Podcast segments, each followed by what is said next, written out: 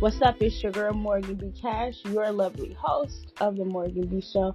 Super excited that you decided to join me for today. On this episode, we're going to talk about what you need to do to step into the best version of yourself for 2022. Let's hop right in. Now, listen, I do not set New Year's resolutions, child. Not at all. I do not sit up and, and um, close my eyes and pray to God these things on this list that He helped me accomplish.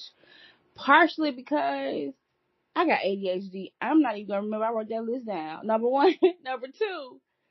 I have never successfully completed a New Year's resolution list. Like never in my life. Matter of fact, give it like three days. I don't know where the list at. I just don't waste my time. I realized that a few years ago that it's just best for me to start off in November transitioning my mindset into what I want 2022 to look like and already be on the journey instead of thinking that January 1st is some type of magic day that is just going to change everything all of a sudden because it's a new year.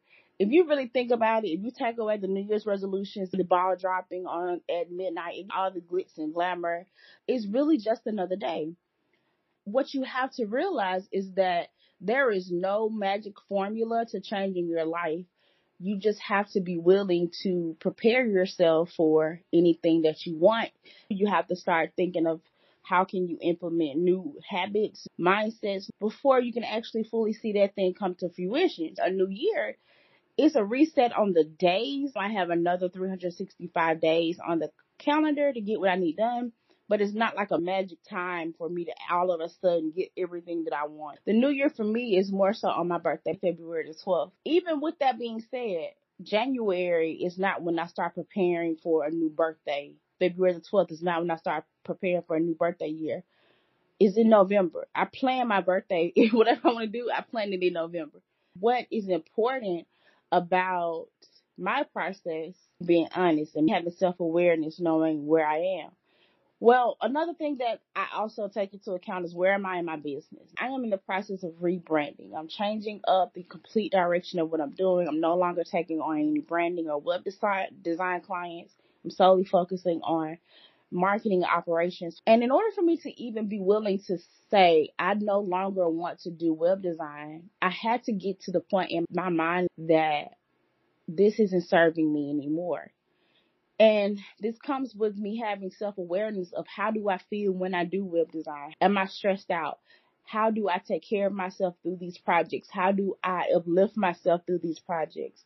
How do I feel when I'm speaking with a client who wants this type of service? How do I feel when I'm creating new content? And when I realized that it was making me unhappy or it was making me more stressed out or I wasn't really leveraging my skills in the way that I wanted to leverage my skills, I knew then that I wasn't taking care of me and it was time for me to transition to something that would help me be better as a person and be a better service provider. Now I have to completely shift out of the mindset that web design pays the bills. Web design is what I'm known for within the circle of people who have worked with me. Now, how do I build a brand new community around people knowing me for marketing and operations of their marketing department, for managing marketing campaigns, for building their sales funnels, their email marketing. Like, how do I shift into that new place? Because it's scary to try something new. So that's where my process is. My process is understanding that that's the self awareness. That's where I am in the mindset, my mindset. Then in my actions, what am I doing to help people understand that this is where I'm going? What am I saying? How am I communicating it? How will I communicate? it? Have I communicated?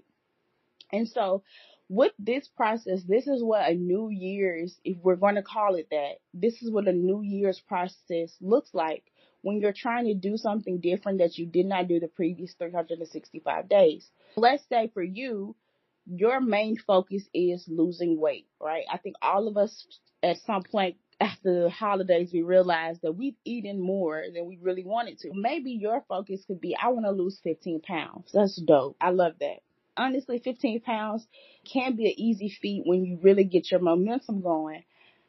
But if you don't really think about what got you to the place of gaining the 15 pounds, then you'll continuously be on a journey of losing that 15 pounds until you fix your mindset to realize that I can do this. This is easy. You have to change what you're thinking into something that supports your new goals. If you don't do that at all, if you don't have no type of self awareness about what it is that you're trying to do or where you are currently, you're going to be stuck where you are for another 365 days. A lot of people don't really talk about that. It kind of, it took me so long for me to learn that though. I needed a whole new thought process to do whatever goal I had, right? And so what I'm advising you to do is to evaluate where you are, consider the thoughts that got you where you are, and also evaluate the thoughts that you need in order to get to where you want to be. How do you need to shift what you're thinking to get to another place? So how do you need to shift? I can eat whatever to maybe I need to, to find out what foods that I'm eating are causing me to gain so much weight. So every blue moon, I'm gonna spill some tea about myself. Actually, I've recorded a podcast episode about my weight loss journey. But every blue moon I go on a keto and low carb diet. And the reason that keto and low carb is the preferred diet for me is because I have polycystic ovarian syndrome. And the best diet to manage that is by eating low carb. It has a lot to do with sugar intake for me that I'm aware of. There are other benefits. I'm not an expert, so I'm not even going to attempt to tell you what they are. Just do a little research, and if you have PCOS, and you'll be able to find out a lot of information on Google.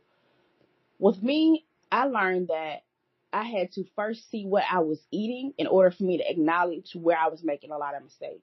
So I took the time to log my food in MyFitnessPal for one day. Depending on your eating habits, it may take you a week to really see a pattern. But it took me one day, child. I realized that in the morning I was eating so much bread, drinking so much coffee with a lot of sugar in it, in the evening, I was snacking on random things that had no nutritional value. And then at night, I was eating more bread. like it was ridiculous. Well, from further research, I found out that bread has a lot of sugar in it. And it's um, high in carbs. That a lot of the snacks that I was eating was really candy. That's a lot of sugar. And I wasn't just eating like serving sizes. I was eating a whole bag of candy. Like, Morgan, girl, what are you doing? The drinks that I would be drinking, they have a lot of sugar in them. Now, if I have a disorder that says you should stay away from sugar, why in the heavens or hell would I even go to food that primarily has sugar in it? Well, without knowledge, without understanding of what you're doing, you won't be able to acknowledge what you need to change in order to get better. So it took for me to be intentional about logging my food to acknowledge that you need to figure out how to eliminate food that has high sugar in your diet. That is how I was able to transition. I had to be able to look at my thoughts and look at my habits and look at where I was to realize that I was making some terrible decisions when it comes to my food. Even in my business, if I wasn't actively marketing my business one way or the other, whether online or offline, then I had to realize that I was making some terrible decisions. So I needed to make some adjustments.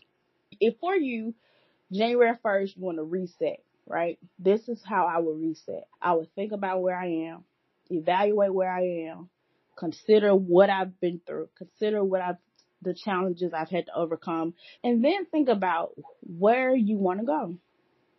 You need two columns. If you're going to write this in your journal, where you are, where you want to go. And then on the next page, write out what do you need to do? What do you need to eliminate? What do you need to add to actually experience the changes that you want. In my process of rebranding, this is honestly what I go through. And to be real, when you work with me one on one, I do it in a way that my clients don't even realize that's what I'm doing. But I literally take them on this process. I help them see where they are. I help them see what they want. That's one of the first questions that I ask is what is, what are your expectations? What outcomes do you want? And based on that, we create a plan to actually get to that place. But nothing can happen without a good level of self-awareness of where you are right now. stay tuned because I'm going to take you behind the scenes of me rebranding. I know it's one thing for me to give you a theory, but I think the other thing is that you need to understand my actual process, right? Follow me on social media at Morgan B Cash and you'll get updates on when I upload new podcasts. I'm looking forward to fully taking you on this journey and that you get to learn more about me and more about my process, more about my, my brain and how it works. And that's all I got for you today. Have a great one. Bye.